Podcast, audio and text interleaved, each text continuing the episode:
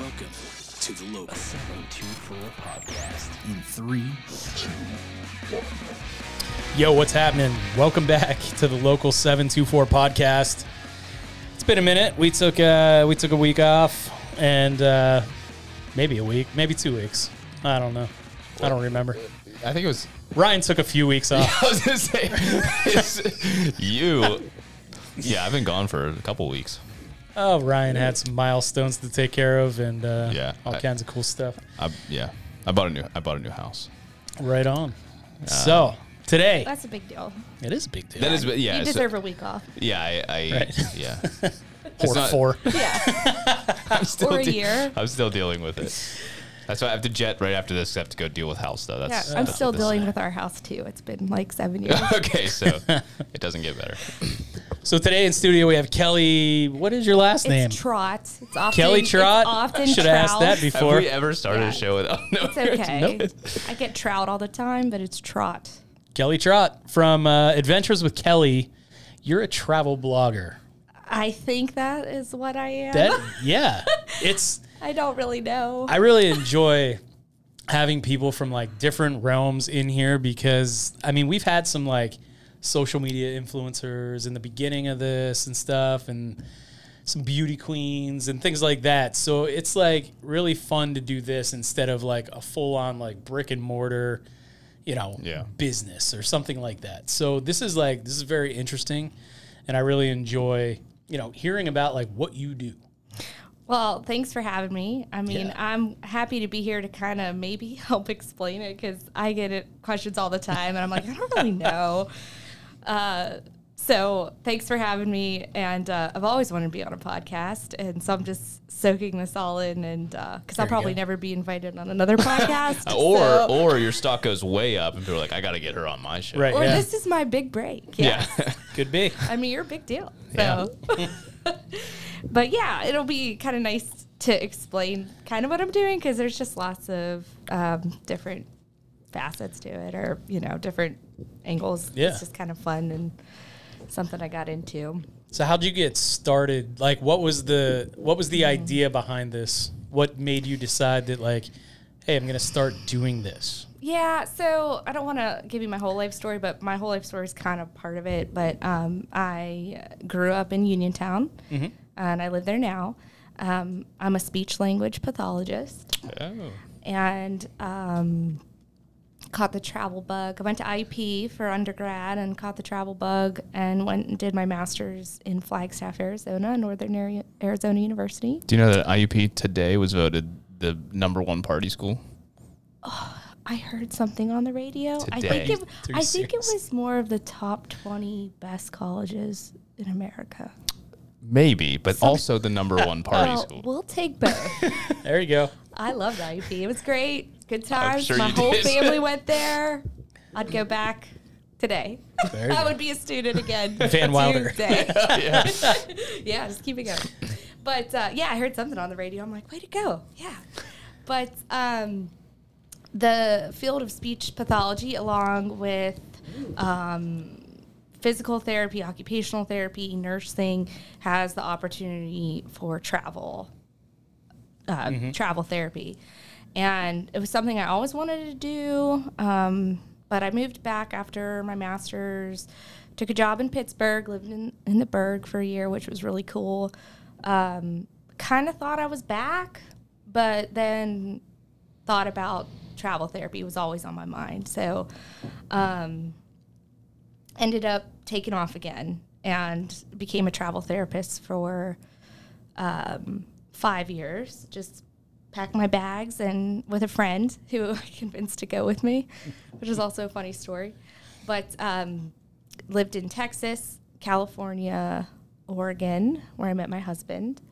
And then we dated out there, got married, and did like one last hurrah in Alaska and then moved back to Uniontown. And so I kind of on the road learned how to explore places. I would, as a traveling therapist, I would live in a place maybe for like 3 months at a time.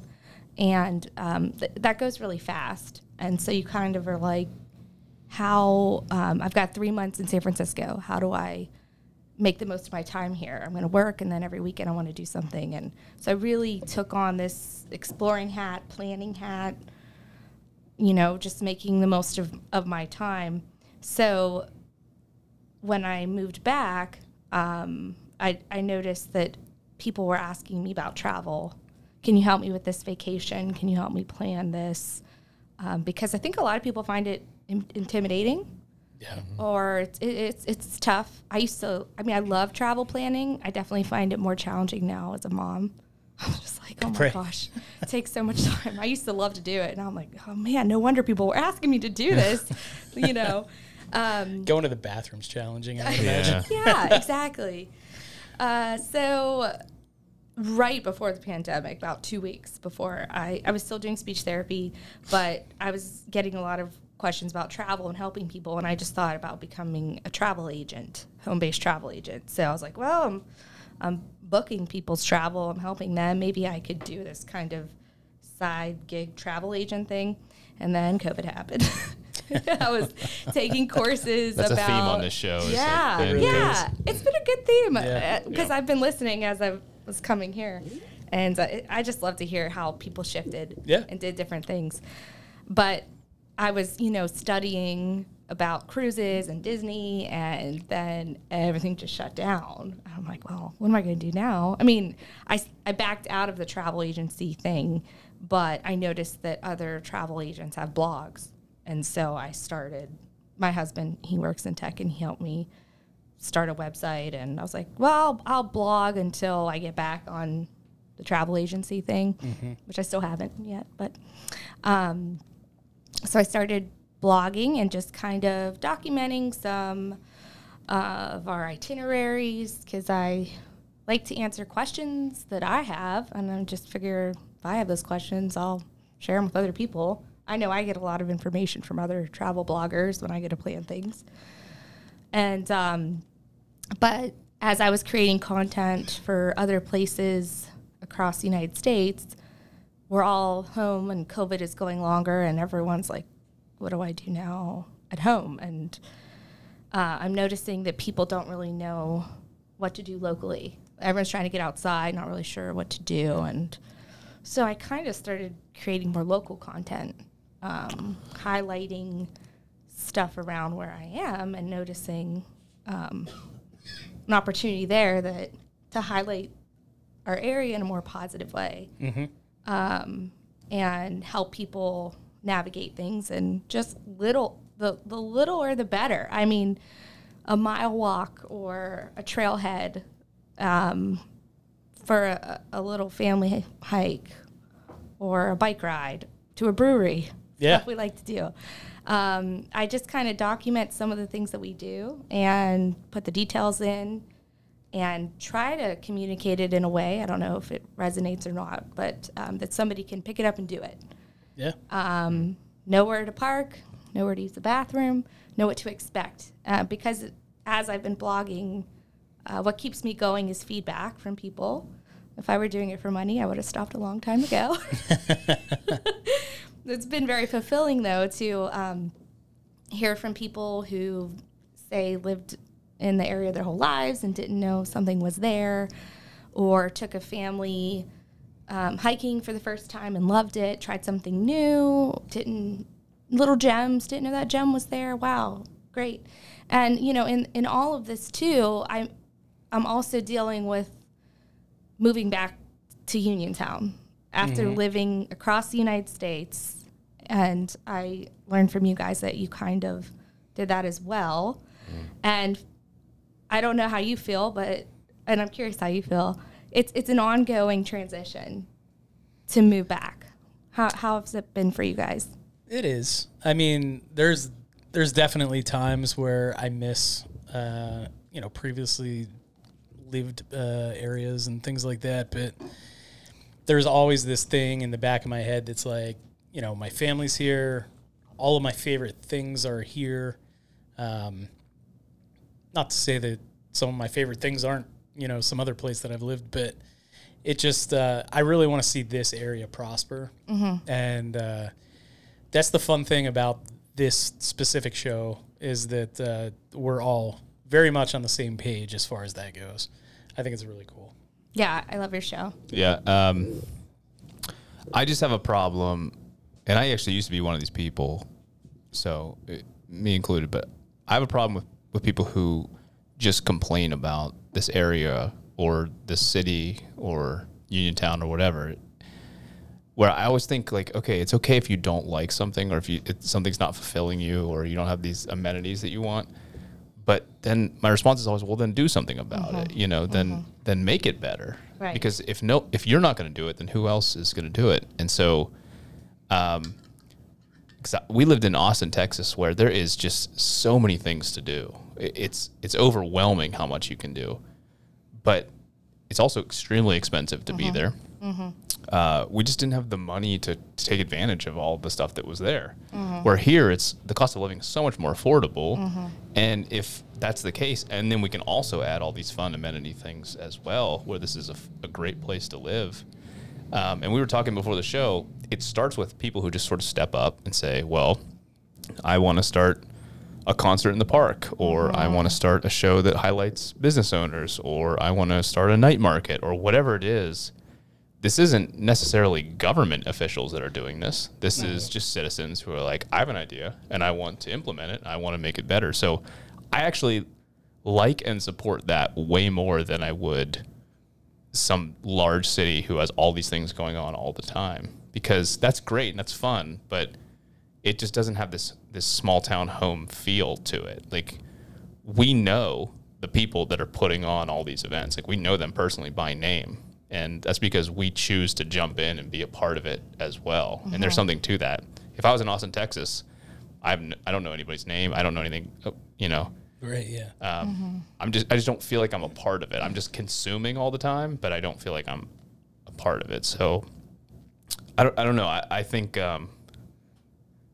it's so important to invest in wherever you are all the time. And you...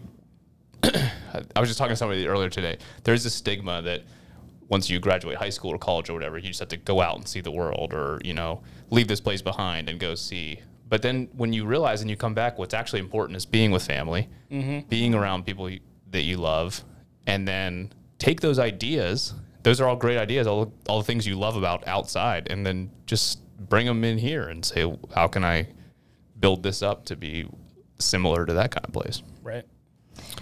Yeah, yeah. I mean, I lived in so many cool places and visited so many cool places. And when I moved back, I'm just like, it's a blank slate, and your head is just popping with ideas. Man, I remember that really cool place here that did that, and you just get so many ideas. But I can tell, at least in my experience, and I'm trying to kind of study how I feel, if that makes any sense. I'm trying to put terminology. I know I want things to be better, and I know I want to help, and I love what you said, Ryan, with just kind of being part of it, having an impact. And my blog was something I felt like, that's something I can do. You know, I have young children. I can't volunteer, I can't report places, but when I put them to bed, I can pull out my computer and create some content at night. Sometimes I fall asleep right when I'm doing it, with the laptop open and a bowl of ice cream on my chest, and I'm really behind on content. But I can already feel the impact. People are really getting excited about their place. And moving home, you know, I'm not going to ignore the issues that we have in Uniontown. We have challenges, we have poverty, we have crime, blight, population loss. You know, those are things we, I don't know if the term is deindustrialization, could be. Once a thriving, booming city, and just down. And so I really think our self-esteem is down. And I'm gonna borrow some terms from people that have studied. I love this woman, Rebecca Undem. She has a podcast called Growing Small Towns, and she calls people like us rebounders. Okay. Yeah. So cheers to rebounders, right? And and she encourages people to hear rebounders' ideas and feel their energy.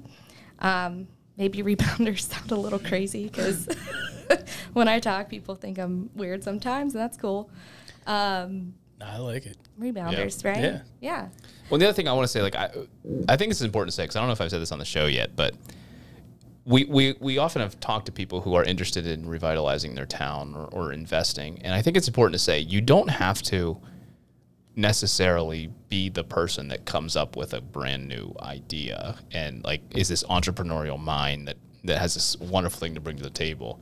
Just be willing to be a part of it and jump in. Like Jordan started this show. I didn't start the show. Jordan started the show, but I just wanted to be a part of something that was going on already. Mm-hmm. And I just jumped in and said, how can I support and grow with you? It's something mm-hmm. you already started. And so, I mean, take it from me if you want to, but just partner with something. Like, you are starting something. So for anyone listening, like, jump in and help and just be like, hey, how can I support you? How can I jump in and help? How can I make this thing better? I think some people have this misunderstanding that, oh, I want to support my town, but I don't have any good ideas or anything like that. But there's other people who are already starting things. Just be willing to jump in and help. Yeah, I think a lot of people are kind of just sitting around waiting for it to change. And I encourage people to just do the smallest thing you can possibly do right in front of you. Mm-hmm. For me, that was a blog. But the other thing is going to a park and picking up trash. Yeah. Mm-hmm. Taking a walk downtown, supporting a local business, existing in spaces that have gone downhill. I mean, I don't know how. I mean, you want to be safe, obviously, but my family, we just made the decision to start playing at a park that doesn't have the best reputation, cleaning it up when we go. And don't you know, by the time we've been there, more people come and play. It's been great. You know, awesome. Now we've got some pickleball lines going, and just small awesome. Things can happen. But yeah, the other term I wanted to steal from a guy named Jeff Spigler, which when I listen to your podcast too, I don't know if you guys are familiar with these people, but I hear so many of these themes echoed through your podcast. That's why I absolutely love what you're doing. You're just awesome. Doing it and you don't even know it. We honestly don't know it. Yeah, you're so awesome. But Jeff Spigler, he's a dude from Pittsburgh. Gentleman. Big fan of you. He's a dude. Big fan of you, Jeff. He's a dude. But he has some content called Revitalize or Die, and he has a new book out called Your City is Sick, which I still have yet to read. But he talks about just our self-esteem is down, like our civic self-esteem is down. Mm-hmm. We're not engaged, And so coming back to Uniontown, I'm just like, man. I kind of just try to be more positive, and rightfully so. We have challenges, and everyone's just feeling it. You can feel it, and I just want to talk more positive and see if we can start believing in ourselves again, loving our neighbors, supporting our businesses, and that positivity can grow and really change, people's perception. And you guys are doing that on your podcast. If I could have got here on time, which I'm never on time anymore, but, I guess I have kids and responsibilities, but I was going to go get my Mexican volcano, DBA. I was going to stop at Loopsy and try to find a pair of jeans that fit me, because I'm like, I got to get to Greensburg. It's so cool. There's so many cool things going on. You guys are doing that with your podcast. I think Tastyland has a Mexican volcano ice cream right now. Oh, really? Yeah. They're partnering. Oh, my. Speaking of which, speaking of all the goodies, you brought us some great stuff. Do you want to talk about? Well, first off, let's shout out to the sponsor here. I'll let you take that, Jordan. All Saints Brewery were nice enough to send over a growler today for the show, and it's awesome. Can I taste it? Absolutely. Did you not get some? Well, no, I was drinking what I brought, but I poured the pumpkin one. I guess you didn't fill up the lady over here. Oh my! I'm sorry. That is my fault. How rude are we? I didn't know how far you were into that pumpkin one. Is it good right there? What kind of podcast is this? Jeez, oh man! What am I drinking from? So this is the St. Bart's. It's it's pretty light beer. It's real nice, real fresh. Just nothing crazy. It's just delicious. So have you been to All Saints before? I haven't, and I'm really bummed I didn't make it there. I was so close. I was at the Veterans Park. We rode our bikes there. Mm-hmm. Is that the park across the street? Lynchfield. Yeah. Yeah, Lynchfield. And poor planning on my part. We went somewhere to a great barbecue place over there. But then when we rode back. Dominic's? I think it was called. Oh. I think it was called. They're no longer there. Oh, no darn. Longer. Okay, that was a few years ago. This is content that backed up I haven't made yet. So good.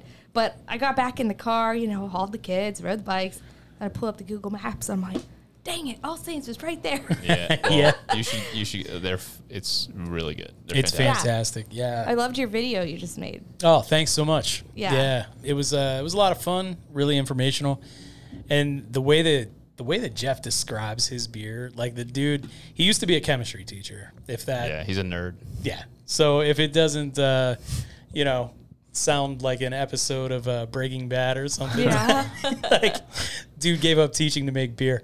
Better than like heroin. Right, yeah. He uses power for good, is what I'm saying. He's just so, into it. He knows exactly what he's making. He just wants it to be the freshest thing on the planet. So it's very awesome. If my husband's listening, he's probably upset about how I'm going to talk about beer. I don't talk too much about what I'm tasting or the notes. I'm just excited that a local person did it, and I'll drink it at this point.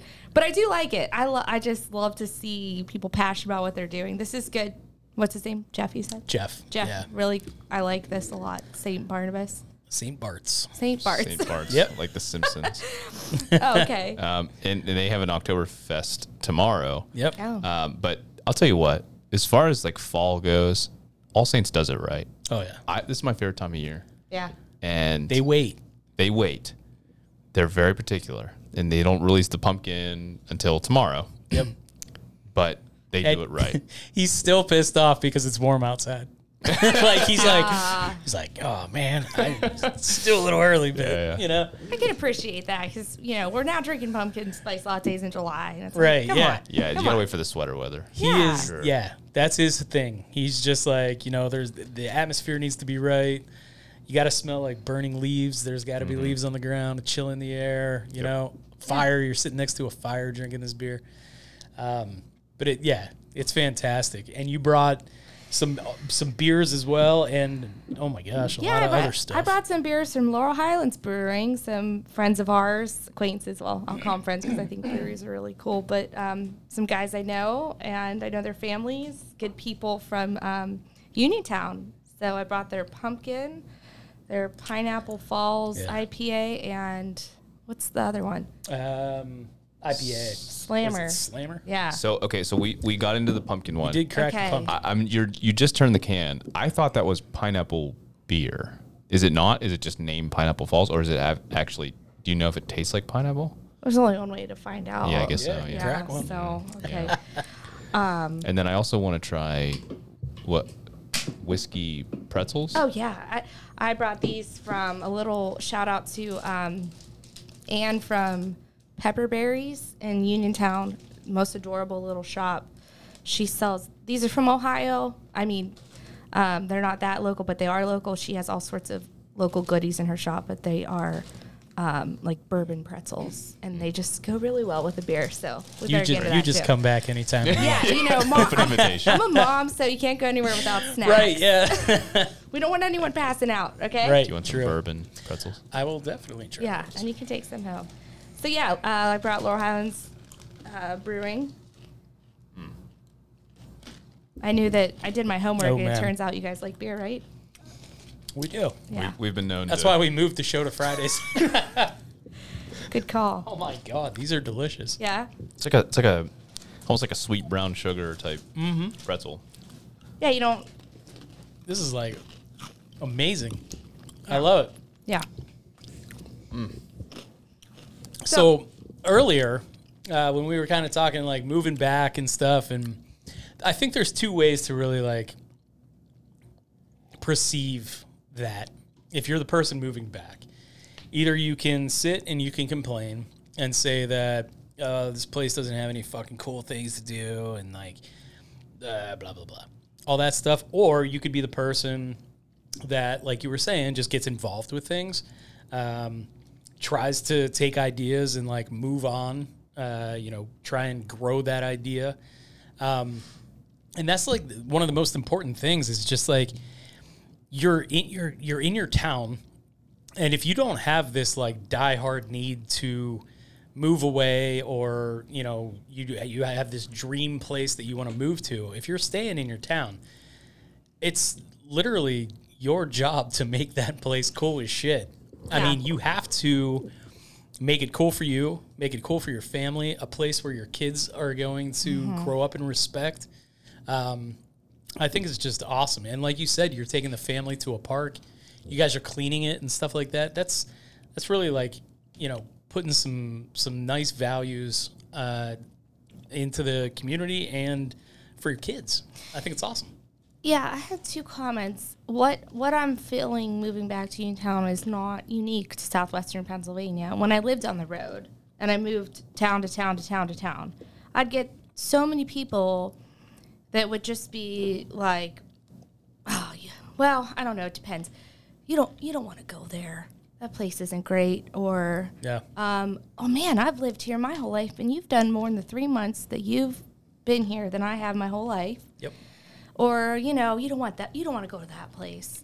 And then turns out I had the best time of my life. I just felt like we all kind of get complacent. Yeah. Wherever we are, and we can easily get down on ourselves. And then the other thing is that cool towns are made of cool people doing things. I mean, They're not just, I mean, okay, if you have an industry, huge industry that moved in and it's just growing like crazy, sure, some of that stuff's going to happen organic, but a lot of towns are just made with cool people doing cool things. Right. And they're doing it. Yeah. Yeah. It's a wild, I mean, like, just you saying, like, hey, you know, you've lived here such a short time and you've done more than me. I lived in Erie. I went to school at Edinburgh. And the entire time I lived there, I went to Presque Isle, like the little beach area there, 2 times in 5 years. Like, now that we don't live there, me and my family go up there a couple times a year. Yeah. So it's like I was there, and I just chose not to even worry about it just because I was so, you know, whatever. It's there. Yeah, it's there. I'll go sometime. And I just never went.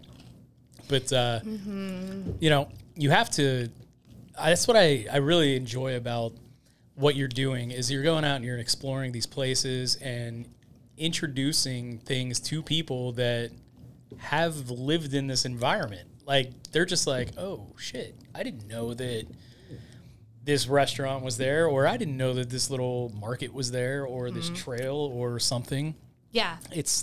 That's fantastic because, I mean, that really gets people in a mindset where they're like, I want to go explore my own city. Yes, and that builds up the pride and our self-esteem, I think. And I'm guilty of it, too, because it wasn't until I moved back to southwestern Pennsylvania that I'm like, holy cow, I was out exploring the world and doing all these things that I never did at home. Yeah. I was complacent myself, and I didn't realize what we had, so as I'm blogging right now, I'm actually sharing and learning, like, on the go. Yeah. Things that I'm doing right now are new things to me. Right. Well, you can leave Dominic's barbecue out of it. Yeah. R.I.P. But, yeah, things come and things go. But you can add Pletcher's barbecue to it. Yeah. Yeah. Where's that one? That's mine. Oh, that's him. Sorry, Ryan. There you go. Oh, I meant to ask you, Ryan. Mm-hmm. As the barbecue connoisseur, have you had tri-tip? Oh, yeah. Oh, do you make it? That's a California thing. Yeah. I didn't learn that until I lived out there. So it's really hard to find here because we haven't caught up. Right. Exactly. I think it's a fantastic cut. And here's the thing. It's super cheap. Yes. Super cheap. Yes. And where have you found it? Sam's Club. Yeah, it's the only place I can find it. Unless it's all pre-seasoned, right? Unless you go to or pre-juiced or marinated or something. What one thing I want Greensburg to have, and if you can get in Uniontown, I'll go there too, is a quality butcher. Okay. And there are some around here. What's the one over by Bardeen's? Bardeen's, they're good. So this has nothing to do with them or against them. But if we could just have one right in town where it was a butcher who is cutting the cow themselves and selling the cut themselves, I would love that because they care for the cut of meat and they know everything about it. And I think that we're missing that because I had that in Texas all the time. It was just people who just know the animal and know how to use every little bit of it. Mm-hmm. And tri-tip comes from that. It's a meat that's often thrown away because people don't know what to do with it. Is it the shoulder? Kind of. Okay. The trap. Yeah. Perhaps. I mean, it looks like a triangle. Yes. And you can do it just like a steak, really. Yeah. I am not really good at cooking beef. My husband will tell you, although he gets really excited if I do. But tri-tip is a meat that is hard to screw up, I noticed. Yeah. It's pretty versatile. And then when you have leftover tri-tip, we're talking tri-tip nachos and tri-tip breakfast burritos. Yep. Boom. I've made tacos with it many times. But we do have, well, the other thing about moving back, and I love what you do because I also like to support our local businesses, but I'm still learning about our local businesses. I think we have some awesome businesses that we don't really know about either. Oh, yeah. Mm-hmm. One person or two people, I think we have a butcher shop up by the Stonehouse on the National Road. Okay. Route 40. You should check that out. That's and the Stonehouse is cool. I think it's called Home Provisions or something like that. Then in downtown Uniontown, there's a place called World Importing, and William Piclaminiaz, he sells his meats from Shandor Farms. I don't know if he has tri-tip. I'll have to check. But those are two places that come to mind. So you definitely come down to Uniontown. Yeah, it's really cool because like if you get to a butcher shop, like the difference between shopping there and shopping at a big box store or a grocery store or something like that. Go in to a grocery store and find beef ribs, and then go to a butcher shop and ask for beef ribs. The difference is phenomenal. Yep. Mm-hmm. Oh, I can speak this all day. There's zero fucking meat on the ones at the grocery store. I don't even understand why they sell them because there is that little of meat on these things. But well, okay, so sorry. I'm sorry, I just hit you. That's okay. The big box guys are throwing away like most of the cow. Yeah. You know, and when a butcher by trade buys a whole animal and has to make money off the whole animal. Right. So they know every cut. The big box guys don't care how much meat is on those ribs. They don't care. It's just they're just gonna push it through, and those little plate ribs, short ribs that they sell at whatever, I'm not going to name a store, but whatever. Mm-hmm. Yes, I will.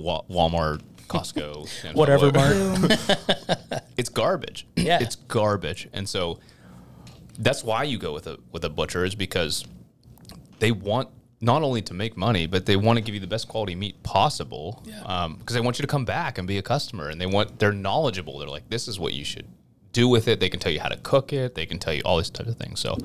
And you guys have resonated that theme throughout your podcast here, just the ongoing small business. Yes, it might take extra time. Yes, it might be an additional stop. It might cost a little bit more money. Yeah. May not be as convenient. Maybe it is. But it's all quality. I mean, if I had a nickel for every time I heard somebody complain that Dunkin' Donuts got their coffee wrong, their order wrong. And I'm like, why are you even going there? Just go to the local coffee shop. It's so good. Mm-hmm. You know, but I understand convenience, too. Right, yeah. I mean, like, there's a big mix. I mean, I try to shop local and support local businesses as much as possible. But I definitely still run to Walmart, grab groceries, hit Target.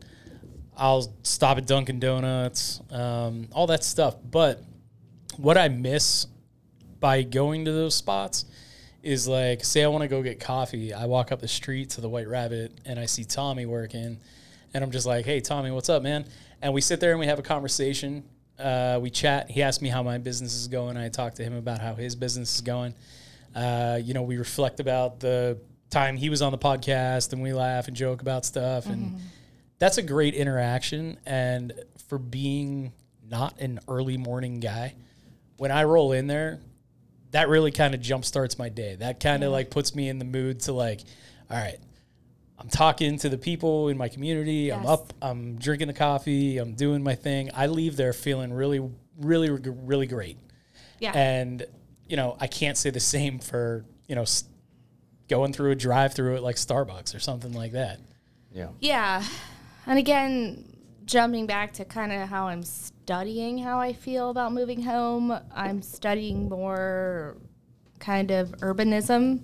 And you guys have talked about this on your podcast, and it's awesome. I get so excited when I think one of the ones I was listening to got so mad that they were demolishing a building for a parking spot or a parking lot. I'm like, yes, Jordan. Yeah. Yes. I remember there was. Did I say the F word? Maybe. I got really excited. But yeah. I'm the only one that does. I would, but I know my mom will be listening to this. Oh, gee. So. I'm trying to be good, please. Don't hate me, Mom. But part of that stuff is kind of other things I've thought about my community is built environment. It's another term. Walkability, bikeability, how you have like access. all the terminology and all the well, podcast terms are down, man. You guys, but you guys understand it. You just don't know you understand it. We're not like that's what's really funny, and this is such an important case study. We're not studying it. We're just doing it. Yeah. But you're studying and doing it. It's really funny to hear you talk because it's like you're saying stuff, and I'm like, oh yeah, we kind of are doing that. But, but it's not like this. Oh, we have a plan, and we're trying to hit all the buzzwords. Like, it's such an organic grassroots thing. Yes. Yeah. That I don't think it's as good if you are trying to hit all these metrics and all that kind of stuff. Like, because there's no formula for to revitalize a town. There's just not. It takes people of different walks of life, and the culture is going to be different no matter where you are. Yeah. So. But you can feel it. Like, you know, when you've gone to a place, or at least I was just like, oh, I really like that place or I like that place. But now I'm moving back and I'm like, what is it that I liked about that place? Yeah. Oh, that one street. It didn't allow cars. It was a car-free space where we could hang and linger. Things are designed at the human scale. I can hit multiple things in walking distance. The storefronts are all filled. There's just different elements that I'm trying to understand how I feel about my hometown moving back and other places I liked and trying to get those things flowing. But walkability is one of them. When you go to your coffee shop, it's like your third place. That's another term I learned. It's not home, it's not work, but it's just a community building place. There you get to see your neighbor. I'm learning so much. Yeah. Well, I don't want to bog you with all that stuff, but I'm trying to understand how it's a feeling. It's cool. Good to define it. And you can feel it, and you can feel a vibrant community and energy, and I love it. I mean, but so when I moved home, is it that feeling at home yet? I don't know. Not quite. I want to make that happen. Yeah. I know others that do, so we're trying. But that's part of move. That's me being a rebounder, right? Moving home and just kind of, I have a million ideas. My husband, what should we do? Brewery, coffee shop. I don't know. Nothing, because we're having kids. We can't even just get the floor mopped. Yeah. But, seriously, but yeah, anyways, back to Adventures with Kelly. Just, I am enjoying, I thought I was going to blog more about travel. And I still do, and I like to, but I am enjoying the local content, and I think it's building pride in our place because down in Fayette County, we do have a beautiful county. We have challenges. I like to amplify our best. That's how I figured out. Can I share how I figured out your podcast? So I met Jordan. I ran into Jordan at a party, which turned out to be like a rager. Did you? It was okay, good time. So hold on. Since I walked in here, you guys keep talking about this party. Yeah. I don't even know what you're talking about. At a party? Jordan? Yeah. What? This rager. Drinking this party. Alcohols? No, it was. I'll have one alcohol, sir. What? The reason this is funny is because you're both adults in what I would not consider like, oh, we met each other at partying a party. Age. Like, well, no, it's not even the partying age thing. It's like, oh, this person's like, she's coming on the podcast because we met at a party. It's such a funny thing.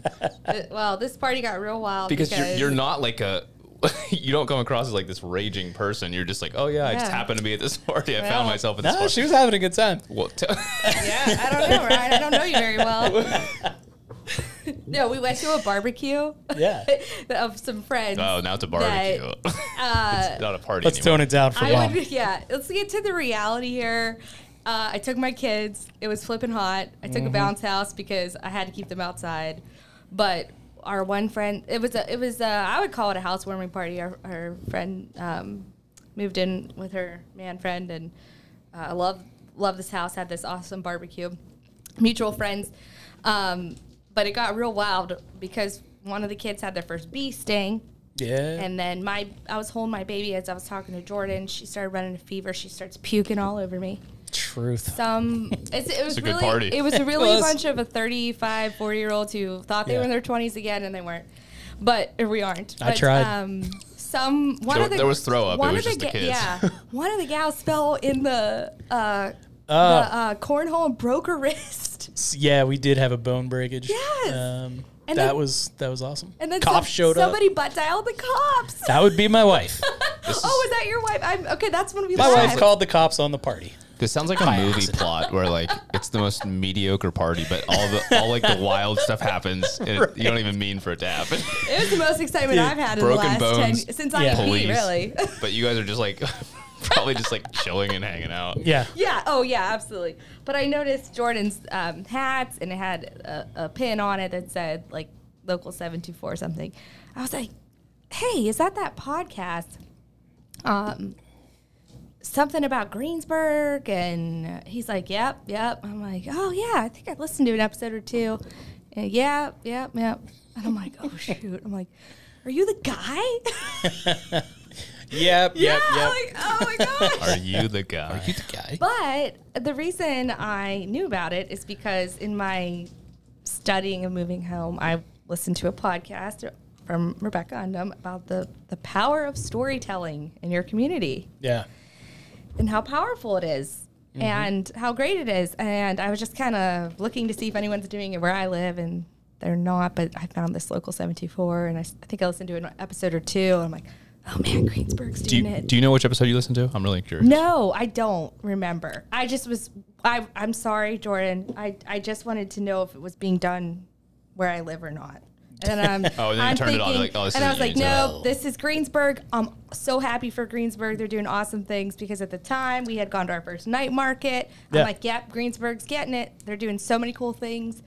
And then I just put it on the back burner. I'm sorry. It was good. But I was just checking to see if anyone was doing it where I live. I bet you listened to this episode. Yeah. Are you going to listen? But since you invited me on, which joke's on you, I started listening to a bunch. And I'm just really enjoying it and loving it. It's so much fun. Like, Ryan and I get together, and we sit and we chat. And sometimes the episodes might be, you know, in the beginning, before the episode happens, just to break down this wall. Sometimes we're just like, this one might be a rough one. Yeah. And those are the ones, though, that we end up walking out to the parking lot together and be like, this was fucking awesome. Like, this was one of the best ones we had. And it's so funny because, like, so many different people have surprised me throughout this podcast. Like, you know, we're 140-odd episodes in. And it just, like, I still get surprised by people. Like, the ballet was one of my favorite episodes. And it's so crazy because that was one that I felt like, oh, God, I'm not going to understand this. A, why did I invite them on? Because this is going to be insane. They're just going to sit there and ask me questions that I don't know. And it ended up being, like, this juicy, you know, scandalous episode. Like, it was like, listen to that one. It was so much fun. Yeah. Like, you hear about like the dark side of like ballet and, you know, weight loss and this and that and age and ageism and all that stuff. And it's like, whoa, this is crazy. So like it was fun. But like to have people come in and, you know, we might not be so sure that the content is going to be exciting or anything like that. People come in and really just dump their souls out onto this table, into these mics and stuff. It's really awesome. Right. And that's the power of storytelling, right? Yeah. It's just meeting people who have a passion. And I'm just inclined to support people who are passionate about stuff. Yeah. I want to buy their product. I want to support them. Mm-hmm. Even if I don't really have a use for it, I just am so happy to see people. I like people. Yeah. I like people that are passionate and, yeah, I don't know that I care for every craft beer, but I will drink it because that dude made it. Well, that's right. That's the key. I think one of the biggest things, even if you're not someone who does something or starts something, is to support something, because there's people that come on the show that advertise or plug like an event that they have going on. Mm-hmm. And then we try to go to that event, not for any other reason other than we just want to support them. Like there's countless times where Jordan and I just like see each other at an event. And we're like, oh, hey, you're here too. Mm-hmm. Not because we like talked about it. Yeah. We didn't premeditated. Like, plan it or we're just like, oh yeah, we're just willing to go to these types of things. And so it takes a multitude of people to just be like, this might not even be my thing, mm-hmm. but I'm going to go. Like Jordan went to a gala. Yeah. The gala for, the Little Fox Foundation, which the Little Fox. I loved that episode. It was. I know Katie from Uniontown. Okay, yeah. Mm-hmm. Which prior to that, I don't think you had any idea about them or their organization. No. But they came on here, and Jordan was like, "I just want to go and support mm-hmm. the cause." Like that's what it takes. That's honestly the secret sauce is mm-hmm. just doing it, just going and being a part of it. There's stuff that's happening all the time. Just go, just mm-hmm. show up, yeah. Just support, just be there. It worked out that after the podcast, like during the podcast, they were saying what day it was. I think it was May 5th, and I was just like, "It's Cinco de Mayo. I don't know that, you know." And we had plans. We had plans to go to a Cinco de Mayo party, and so it was just kind of like right there. I was just like, "Oh man, we have plans, but." You know, that sounds awesome. We'll try and spread the word as much as possible. Half an hour later, I go down to Yellow Bridge down here to grab a beer, visit a friend, and they're sitting right there. They're sitting there having beers and pizza, and I'm like, oh, shit, hey. So we sit there. We're talking. I called my wife, and I was like, hey, meet us here. She shows up. And then it turns out that they live right beside one of her employees. Huh. So, like, fast friends, real quick. It like, it all happened in, like, one night. And then my wife was just like, nah, fuck this party. We're going to go to this gala. And I'm like, okay, yeah, that's fine. So we went, and it was one of, like, the coolest things in the world to be a part of that just because we sat and talked on a dumb podcast. You know what I mean? Like, it was so much fun. It was a lot of fun. That's what it takes. It's just a bunch of people just saying, I'm just going to check this out. Yeah. Because prior to that, I don't know if you're a gala guy, but... Not really. Yeah, but probably not, but... I can't wear hats. That's my problem. But that's not even... That's not even the green can of beer right there. Yeah. I'm going to open it. Can you give me that beer? Yes. That alcohol? I'll have one alcohol, please. But that's the point is like... Yeah, he's not a gala guy, but he's just like, well, I'm not. It's not about the gala. It's about supporting the people. Mm-hmm. I went and I rented my tux and had a tux on and all that stuff, and it just, you know, it's not like a tux isn't something that I own, obviously. Does anybody else want to check that one out? That's the Pineapple Falls IPA. But it was so much fun, mm-hmm. and like we went, we had a fancy dinner, and we. We'd invited some other friends, Alicia and Mike from the Trendy Bunny. Yep. And they were going to go, and they couldn't make it. So they ended up giving their tickets to Kate and Josh, who she owns the doormat company. Yep. And also Cutie's Cafe. Yeah. Yep. So we met them that night. I mean, like, I believe that we had met them, like, before in passing, but we... sat, we had a dinner with them, we hung out. It was so much fun. And now I went on to shoot her wedding, which I don't shoot weddings anymore, but she became a friend of mine. He became a friend of mine. We were just like, you know, they were in a tight spot where they were supposed to go get married somewhere and it didn't work out. So they called me up and they were like, hey, would you be able to do this for us? And I was like, absolutely, let's do it.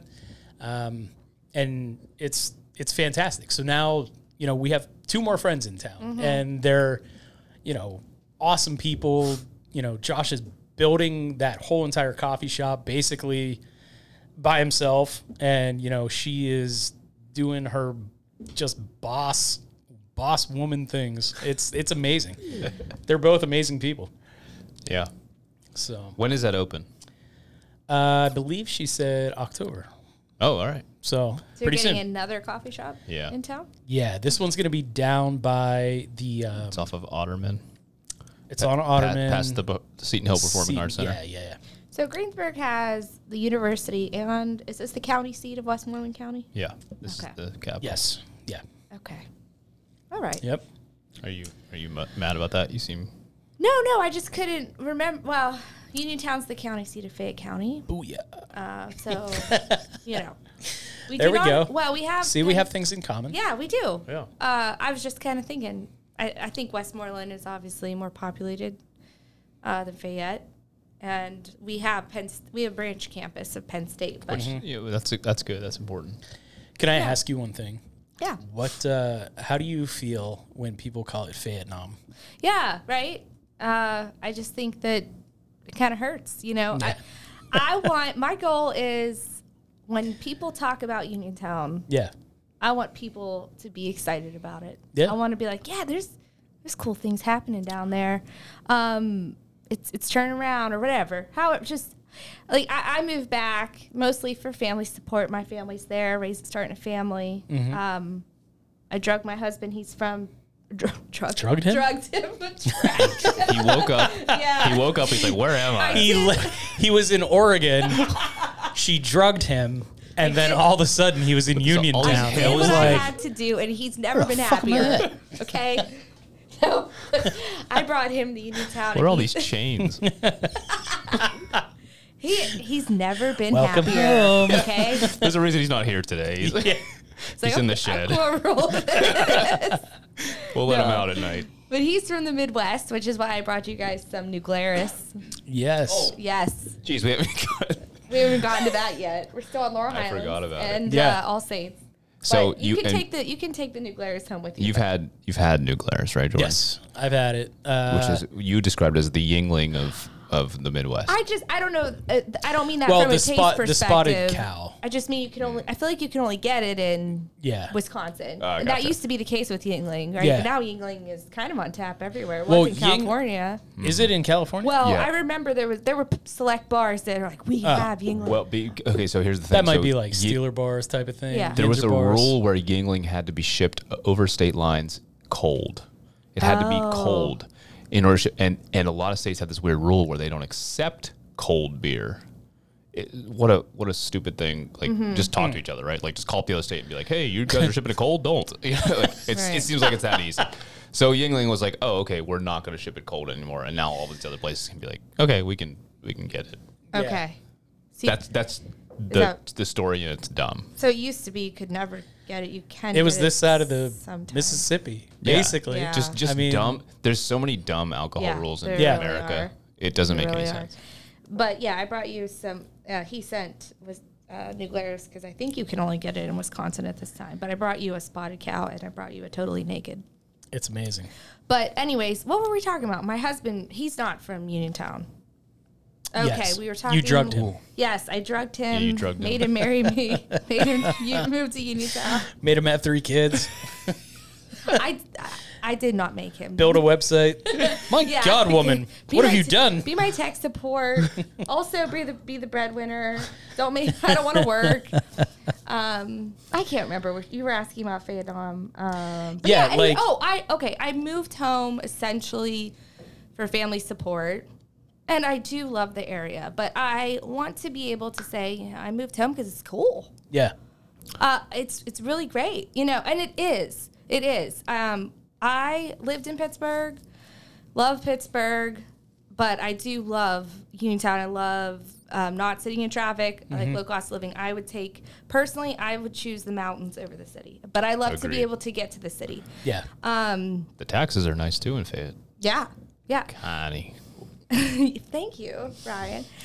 We have incredible history. We have the National Road. I'm a big advocate for the Sheepskin Trail, which is going to spur off of the Gap Trail. Oh, nice. There actually is so much going on in Fayette County. Yeah. My grandparents lived there for, their whole lives. And so we would go to all these types of places. And it is real. I mean, as far as amenities, it will show up in more of the natural amenities. Like if you're into the outdoors and things like that, there's a plethora of it. Mm-hmm. Yeah, it's insane. And that's part of me blogging too. Discovering these things that have been here my whole time, maybe not haven't been communicated, or I missed it or something. But when the sheepskin is finished, and that was some content I created on my blog. I put some posts up about the sheepskin segments that are done because I tried to just raise awareness of the trail. Because when I would talk about it, a lot of people had no idea, or they knew about a certain section. But I'm always saying, do you know that it's going to be 34 miles? Oh, what? 34. So I've been trying to draw awareness, but there's already a section that spurs from Connellsville, which again, Connellsville is already seeing the effects of the Gap and other things. Yeah. So the sheepskin's going to come down from the Gap in Connellsville, come through the city of Uniontown, right past my neighborhood, which we love living by the trail, and go south and hook up with Morgantown's bike trail system. Ooh, so you will be able to bike from Morgantown to Pittsburgh, and ongoing sections out toward Parkersburg. There's all sorts of connections. So I'm a big advocate for the trail. But yeah, as far as history, Frank Lloyd Wright homes, mm-hmm. Whitewater, the hiking, mountain biking is really picking up. Yeah. And it's so fun. Skiing, I mean, obviously that's a little more into Westmoreland, Somerset. I think you cross the county line. But cross-country skiing, mm-hmm. All sorts of outdoor recreational opportunities, which also, I will say, having lived in Alaska for a year also changed me as a person because I do find, around here when football starts, it's like shut the doors, we're inside until April when we see spring again. But I've learned just after living in Alaska that I can still recreate in the winter. I can still get out. Mm-hmm. It's important to get out. There's a saying that there isn't bad weather, there's just bad clothing or bad gear. I love it. Yes, we've heard that before. Yeah, and I will say, where was that? It was on this show. Somebody said it. It was like, that's just like sprouted a memory. Just wear more shit. Yeah, was it Laurel Mountain Outfitter? Because I did just listen to him. No, it wasn't. No, Ryan. No, but it was it was the fucking Portor guys. Yes, it was the Portor guys. Yes, it was. Okay. Yes. Well, now I will say I still think there's bad weather sometimes. Yeah. I mean, it kills people. I will say that Pennsylvania does get cold. It does. After living in Alaska, it's a different wet, heavy cold. Uh-huh. Alaska's cold was crisp and wonderful. Yeah. Still, sometimes I'm just like, it is very like wet here. And, mm-hmm. and that, I mean, it gets annoying. I really do like to hang out outside in the winter. Like fires, or I also have a couple smokers and grill and stuff like that. Like I love to go out and cook all year round. Grab a couple beers, head out there, start like a pulled pork or something like that at like 6 a.m. And hey, man. I'm tending the grill all day, so there's no shame in cracking a beer at like 6 a.m. Crack it, and that's my day. I'm out there. I shovel snow, or I just sit and I hang out outside and listen to music, and I do my thing in the cold. Right, somewhere where we live. Somewhere along the lines, we've convinced ourselves that it's cold and we can't get outside. But actually, I would prefer. I love the change in seasons, and I would often take the cold over the really terrible heat. I mean, I like, don't get me wrong, when January, February rolls around, I do enjoy taking a little trip or kind of get in the sun. But are you like winter, summer? Like what's your favorite season? It depends on what I'm doing. I would say probably fall. When I do so love like summer. Right now is right now is the best. And it does. I do get upset, and I love football. I do. I love to watch it, but I'll tell you, it just seems like in our culture, it's football is on, and we are watching it all weekend long. And I'm just like, why am I the only person on this trail? It is gorgeous right now. The humidity burned off. It's absolutely amazing. I will TiVo the game and watch it later. Probably will fall asleep, but with a bowl of ice cream on your chest. With my bowl of ice cream, yes. But it depends. And from our adventures that we do as a family that I log, we love to hike mostly in the fall and spring. Mm-hmm. In the summer, the trails, in my opinion, kind of get overgrown, and I don't care to hike too much in the summer. But I love water recreation. I love to paddleboard. Do you ever do stand-up paddleboarding? I have done it. Yeah, my sister owns one. We share gear, but yeah, have you done it? Yeah, it's big in Texas. Oh, Austin, I should say. You can do it on the Yawk. Really? Oh, yeah, yeah. I've got a post. Some of my favorite memories are just sitting in an inner tube floating down the Yawk. Yes. That's amazing. Yeah. We do it a couple times a year. Yeah. Well, that's a post I have on my website because I would see people on the river. This is kind of the content I create. I'd see people on the river, and I'm thinking to myself, where did they put in? Where do they pull out? Holy or where shit, they get out? I came up with such an amazing idea for you. Okay. Oh, all right. You should, oh, man. You should literally float down the river, tie up with somebody that you don't know, and interview them on the way down the river. Ooh. That's okay. Like you. That's a good idea. Not like for your whole show, but maybe that's like... That's a great idea. An episode per every once in a while. Or why isn't it the next episode of the Local 724 podcast on the river? The river's yours. Or why stop at the river? Just like be on a hike or anything. Like any adventure you have, just be like, hey, would you guys mind like answering a few questions? Wow, that's a good idea. Like that could be your thing. I mean, you're stuck on the river. Yeah, that's the thing. Yeah, I mean, like you're like yeah, exactly. You're, right. You're stuck. Yes. You tether up, man. Just tie a rope around them and be like, either you listen to you answer these questions, or I'm going to pop your raft. And this week... I'm flipping you. And this week on the river for the next 4 hours, I am stuck just with... abusing people that float down the river. That would be awesome. Yeah. I think that would be so much fun because, like, there's, like, outside influences and stuff. Yeah. People could be, like, going through and being, like... I mean, you hear the people hanging out, partying. You get some characters on. Oh, my God. Well, and let's talk about the outdoors as well. I mean, people will say you're outdoorsy and things like that. And I'm not. I'm just an average person. I do small things. I mean, there are some awesome people that do so many cool things. And we're talking Ironmans in Alaska, and they're summiting mountains. And, you know, I've tent camped with my kids and packed up before it got dark because I got to get out of here. There's a hole in the air mattress. We are going out. Right. Or we're just doing a 1 mile hike or whatever. I had an Ironman watch once. What's that? I had an Ironman watch one time. Oh. Oh, that's pretty hardcore. It's about as far as I got. You're very impressive. But it's fun to maybe push people a little out of their comfort zone. There's a lot of hesitation for people to get out. A lot of the content out there is overwhelming for people. We have 70 miles of hiking trails in Ohiopyle, and I'm just trying to simplify it to, oh, this is a 1 mile hike, or this hike is listed at 6 miles, but if you want to cut it short, it's a little more doable if you want, just kind of logging the distance. But it's really fun to kind of push people out of their comfort zone.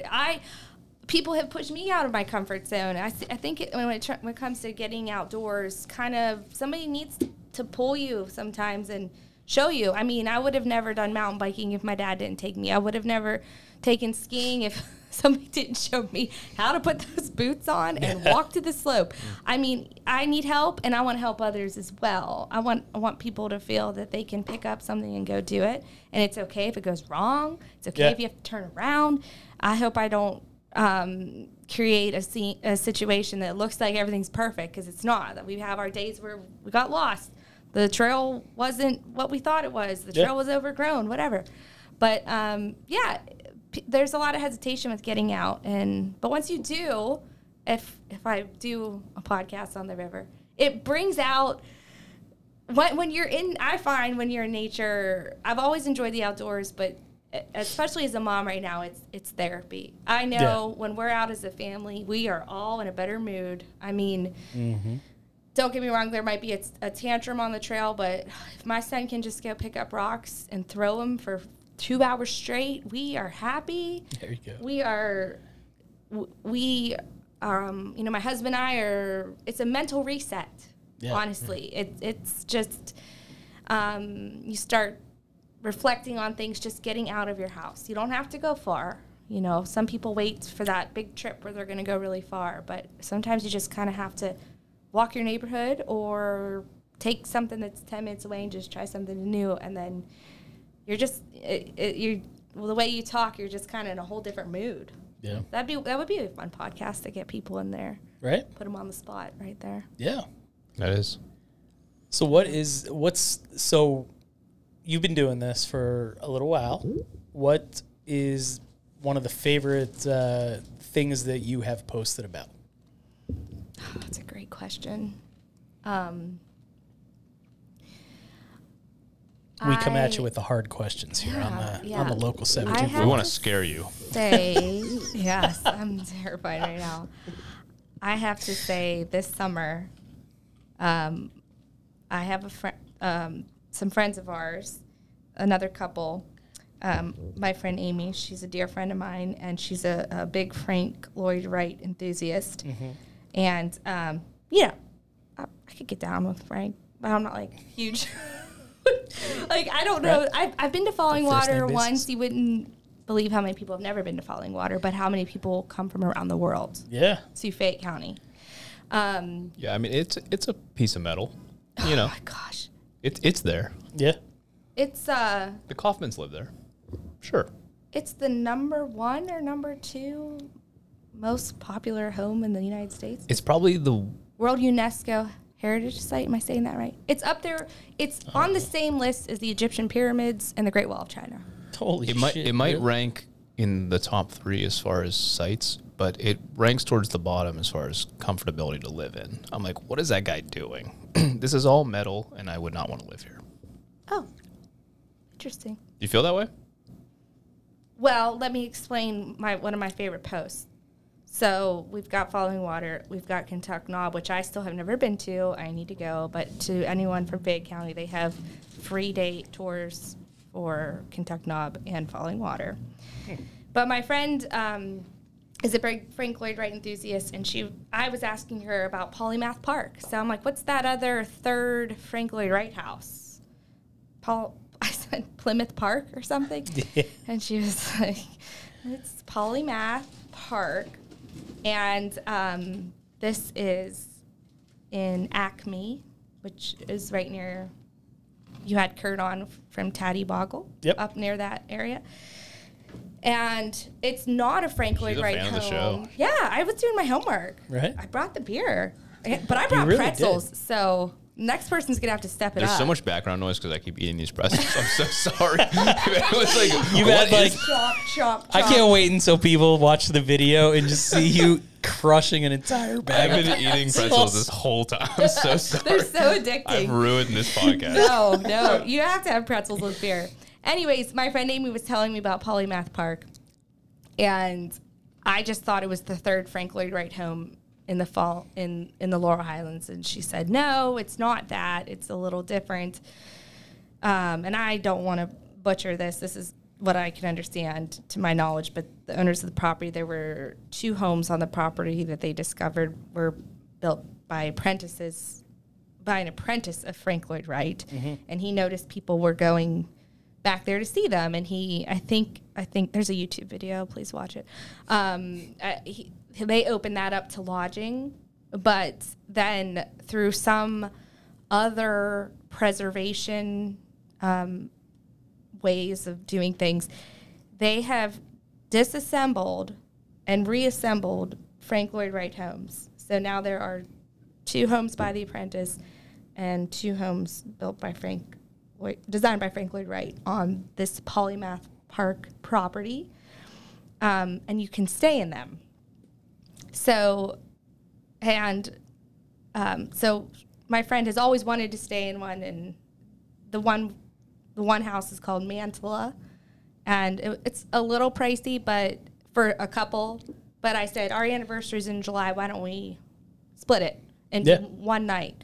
I've got a baby, so I feel it's not always easy to go, but it's close to home, and I can get home if I need to, and we'll go for less than 24 hours or whatever. So I just kind of went because I knew she wanted to do it. I'm like, yeah, we'll just go. I'm always looking to just get out, whatever you want me to do, it's fine.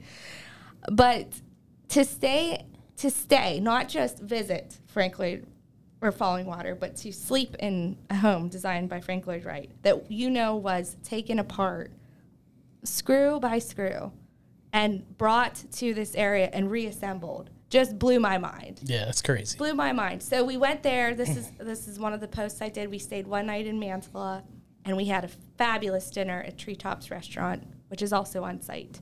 That's a great place. Love that place. Treehouse. Yep. Food, the drinks were phenomenal. And then, our husband's aunt, Amy's a Frank Lloyd Wright enthusiast. She was telling me all about the home. And then our husbands are, they're handy and love how stuff is built. So we just walked around and just couldn't stop admiring this house, how it was built, how it was assembled, disassembled, reassembled. And then the design and the light and the connection with nature and seeing it in the evening and seeing it in the morning. It was just an amazing experience. That's probably one of my favorite blog posts I've done recently. And if you would have asked me, I would have thought I had to fly away and I was in Sedona or something. Really? I just would have never believed that I was in Acme, PA. I felt like I was in a whole nother world. Polymath Park. We liked it so much that we want to do it again and stay in one of the other homes. Yeah. Mm. But I had no idea it was there. I mean, I just thought it was the third Frank Lloyd Wright house. Yeah. I did not know what Polymath Park was. That's crazy. That was probably one of my favorite blog posts recently. Of course, again, that one costs money, but I do like to highlight things that are free, accessible. Right. I like to highlight bike rides, again, just short trails, parking bathrooms, and I love to bike to a brewery and bike back. I got my husband a growler holder for his bicycle. Oh, dang. Wow. Yes. I didn't know that existed. I bought my wife a tricycle with a basket. Oh, that's a good idea. That's a growler holder, too. Whatever you need to do to transport the beer safely home. Yeah. Right? But, yeah, we like to... That's fantastic. We love bike rides where there's a playground for the kids and there's a brewery, and we fill up the growler and bring it home and play Catan at night and drink the beer. That's what we do. Have some cheese and crackers. There you go. The ride home's always more fun. Yes, right. Yep. It doesn't hurt so much. You got to deal with the kids some way, right? Yeah. I'm trying to think of some other. I have a post on my website that is the most popular post. It's but I think it's just because it appeals to a national crowd. It's about when you go to a national park and you get a stamp. There's a national park passport. Oh, okay. When you go and you get a stamp. And I didn't know about the passports until I had been to over 32 national parks. Oh, my gosh. And whoa. I was like, what? There's a passport? You could have been filling that thing up. Right? I was so bummed. But then I learned that you can track them down. And I shared the method of how to do it, and it's... People thank me from all over the world because they're so obsessed with their passport. They're a geek like me. Right. They're like, I just didn't think I was going to get my stamp, and I can do it now. I'm like, that's awesome. Spread your wings. You can get the stamp. And that's just really popular with people. Yeah. Because it is kind of bummer when you go to a remote area and you're like, I didn't get the stamp. Right. But there is a way you can get it. So that's on my site. Trying to think of some others. I still have so many places I want to get to and a lot of content that I'm behind on. But I don't know. Were you able to look at any of it? Mm-hmm. Yeah. I looked at a lot of the Frank Lloyd Wright stuff because I am also I really love architecture. It's not something that I am hardcore interested in or anything like that. It's just something that intrigues me. My family, they're all you know, construction guys. They all build homes. And my family, some of the guys in my family have built very prestigious homes out on, like, Nantucket, things like that. So they really do focus on kind of not your everyday house, but nice high-end homes and things like that. So just seeing, like, you know, my family do stuff like that has always just kind of, that's been in my blood forever. Not that I could ever build anything, because I'm not handy at all whatsoever. But it just, it's intriguing because, like, my parents did this, my uncles, my cousins, they all do it. I mean, when I was building this very table, my cousins were building that building right over there. And I looked over and they were all standing there watching me, and I was like, oh, fuck. It is a great table, by the way. Thank you very much. Yes, it's a wonderful table. I mean, it's not a building, but right, it's, you know, it's fine. I look over and they're all just waving at me, and I'm like, ugh, I don't need you watching and judging me. But, yeah, so, like, there were only a few of us in my family that didn't go the construction route. So it just, that was kind of what came to me, was those types of things. I love riding bikes, too. Mm-hmm. You know, we've always wanted to do the, what is it, Confluence to Connellsville? Is that what it is? Confluence to... What's the shorter one? Ohiopyle to Confluence is a really nice ride. I think it's about 11 miles one way. Great ride. You can have lunch in either town and ride back, or, you know, see the river. But you would add, I think it's like another 22 down to Connellsville. So that's not even bad. I mean, your butt's going to hurt pretty good. Yeah. But, like, I mean, it's... I think that would... It's mostly flat, right? Yeah, there's a little grade going up to Ohiopyle, but it's old rail lines, so it's not too And that hard, goes right past, like, the KOA and all that stuff. Yeah, you can rent e-bikes in Ohiopyle if you want to go that route. Dang. You can do the old school way of a traditional bike. There's lots of options. Yeah, and those are things I'd like to highlight, just kind of doable day trips. Yeah. I mean, obviously, I usually have my kids with me. And that's been inspiring, too, to take them and try to create something that's doable for kids. Yeah. But then there's times where maybe we can sneak away on a date and go a little longer. And our kids change. We used to be able to just put them in and go, but now they want to ride or hike, and it's a little different. Two things. Sorry, Ryan, I did want to circle back that Mantilla was comfortable. When you were talking about that you didn't want to live in Fallingwater. That's what I was getting at, is when I did stay, it was comfortable. The beds were nice. I remember I was at Fallingwater, and I remember thinking how, like, the architecture itself is beautiful. Yes. The way that the nature, I understand why it's a destination. Right. I'm talking about being the person that lives in this house. Functional. I was like, this is all Frank Lloyd wrong, in my opinion. Well, it's interesting, too, the way he designs it, because he, I think, of course, according to Amy, like, forces you to be almost a minimalist. He doesn't like clutter. And it's really short. He didn't believe in attics or basements. What? Sorry. What was that? Did I say the wrong word? No, he said it's really short. I can't say short? That's what she said. That's where we were going. He has the soundboard. I had to run for it because I don't often get to do it. Right. Do one other one randomly. That's if you tell a shitty joke. Yeah. I feel like we could have used that a few times already. Or Frank Lloyd wrong? Yeah.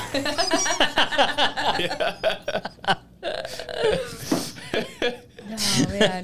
Now I'm terrified to talk. I'm going to get this. I just remembered that I have a soundboard. That wasn't on the other episodes I studied. Jeez. I remember when you installed that, we're like, we're going to use this all the time. Right, yeah. Like, never touched it. Never happened. What is it about me? You just want me to stop talking? Quick, just throw the noises. You did that to me because I said something about short. Yeah. Yeah, okay. Yeah. That was short. That's what she said. You're right. It may not be a cozy home. Ooh.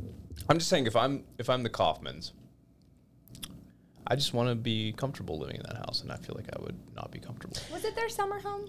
I don't know what I think it was a vacation home. Oh, yeah. Okay. All right. Anyways, Frank Lloyd Wright, if anyone is a Frank Lloyd Wright fan and they're listening to this, they're probably pulling their hair out because I'm sure I've butchered this entire thing. I mean, I saw what you see. So I saw the furniture, and I was just like, this can't be the furniture that was in this fucking house. Like, I need I need my sectional, giant sectional, with cushy, a USB cord, right? Yeah, like I need that 72-inch TV. Yeah. Right. Yeah. Right. And it's like, how do you lay on a couch and relax that is literally built like a bench, like a metal bench? Yeah. So you'll have to stay at Polymath Park and give it a try and see how you feel, because I felt amazing. Did they have comfy furniture there? Yeah, I mean, it's you can tell it's designed into the space. Modern.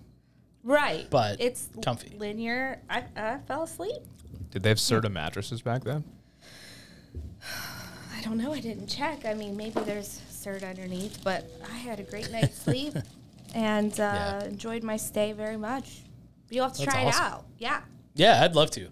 I think that's, that's something that seems like a really cool thing to do. We always want to, we didn't get to go camping this year. The place was booked up. The KOA there, that thing was booked up every single weekend. And then we did have a weekend booked, and our kids, or at least one of our kids, and our friend's kids got sick. Oh. So it was that weekend, and we couldn't go. But the idea was we were going to jump on the bike trail, and we were going to head down to Yak River Brewing. Mm-hmm. We were going to have a couple beers, hang out, do whatever, and then, head back up to the campground and, drink more, pass out in the tents. Mm-hmm. But, I mean, it would have been a great time. It just, I feel like the summer just went so fast. Mm-hmm. It just, everything. So we're really trying to at least book one of the cabins at the KOA before the year is out. I'm like a diehard tent dude. I love tent camping. So if it's not like too cold, everybody can stay in the cabin. I'm gonna pitch a tent outside. Oh. I'm just gonna go grab one of those, like, what do they call them? Little heater things, kerosene heater or whatever. Yeah, I have a pretty fancy tent. I went a little ballistic with the tent buying a few years ago. Like, is it glamping? It's a pretty nice tent. I don't know. It's what's the difference between that and cabin? I'm outside. Okay. I don't know. All it's right. Just being outside. Yeah, no, I get that. And then the kids are inside, and they're all like, just bitching and crying and stuff. So, like, they can... So, you're talking about the separation between you... Not really. That's just a bonus. Oh, okay. Yeah. I like being outside. I think, like, waking up, having, like, a chill. You grab your coffee, you sit down at a picnic table. You're not so comfortable in the morning and stuff like that. And it's kind of fun, okay. Yeah. You feel like you're roughing it. Yeah. I don't know. Do you tent camp, Ryan? Yeah, I'm definitely a cabin camper, though. Yeah. I enjoy all the things you're talking about, Jordan, just not the sleeping part. I just want to be warm while I sleep. That's it. Yeah. I will spend my entire time camping outside. Mm-hmm. It's just when I sleep, I just want to be in a confined, somewhat warmer space. That's my only difference. But I get what you're saying. Mm-hmm. We did a lot more tent camping out west. Mm-hmm. I have to say, we've done a little bit in Pennsylvania, but I feel when I wake up in Pennsylvania, it's just dewy for me. Yeah. It's that wet cold. Yeah, that's the problem. Out west, we slept in a tent so much, and we will occasionally here, but there's just a dew that is kind of bone chilly. Like, you better go now before it right. Yeah. It's too chilly. Mm-hmm. But yeah, again, back to that we were talking about.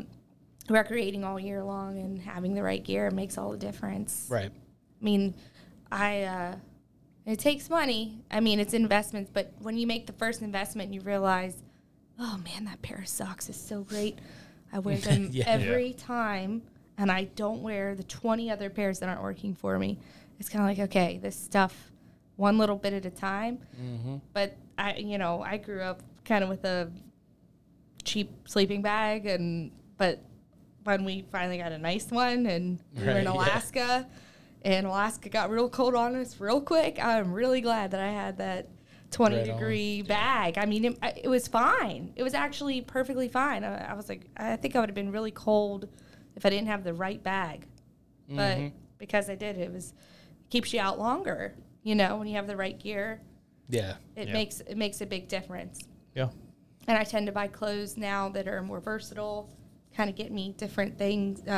Like I wear pants that I can hike in, I can wear to work, I can wear golfing, can wear cross-country skiing, and they keep me warm, and they're water resistant. They're a little expensive, but they do better than the pairs that don't last me, and these ones will last me 10, 15 years, if not more. I mean, I've had some gear now that's really has some age now, putting the miles on it. Yeah, and it's doing great, and it's replaced things in my wardrobe that just didn't work well, and it keeps me outside, comfortable, longer, and it makes a big difference. Nice. It's very awesome. We have hit officially 1 hour and 27 minutes. Oh, my gosh. Wow. Yes. We went an hour and a half. We've got an hour and a half. So, sheesh. I think we're going to pull the ripcord at this point right here. But I really do want to thank you for coming in. Like, this was awesome. I think the reason that we all stayed so long was because the conversation was amazing, but you also brought snacks and beer and all this stuff, and I could sit here and do this for 2 more hours. Yeah. But I want to thank you guys for having me on. I love your show, and Were you comfortable? Did you enjoy this? Everything was great. The seat is comfortable. It swivels. No one needs to be afraid to come and do a podcast. Well, you had to. Can you speak to the fact that you had some nerves coming in here? And see, was it my armpit sweat? That No, you openly admit it. You were just like, oh, I'll You were like, I'm not nervous. Yeah. I'm kind of nervous. Okay. Yeah. Well, like I said, I probably won't ever be invited on a podcast again. I didn't want to screw it up. You will. But no, this was great. Thank you so much. And I don't want to speak for Greensburg, but I'm sure your community is really glad to have you guys do what you're doing in it. I really hope so. I can feel the Greensburg energy. Yeah, thank you. It's awesome. Thank you. All right. Kelly, thank you so much for coming on. Thanks for bringing all the snacks and the beer and all of that stuff. I really look forward to seeing like what you have up your sleeve for future things, because I feel like your platform is growing, and it's fun to see people really just like starting out and doing what they have to do, compared to your platform blowing up and what you get to do. Yeah. So I'm really excited to see what happens. And I wouldn't be here without my husband, Brad, who supports me. Brad. Wish you were here with us, Brad. He's chained up in the basement. With 3 kids, and I'm the one drinking craft beer with 4 guys. Right on. All right. Thank you guys so much. I really hope you enjoyed this episode. It was very... very fun, and I think enlightening, and we need to get out and explore our own localities. So I hope you guys enjoyed this, and we'll see you next time. Welcome to the Local 724 Podcast in 3, 2, 1.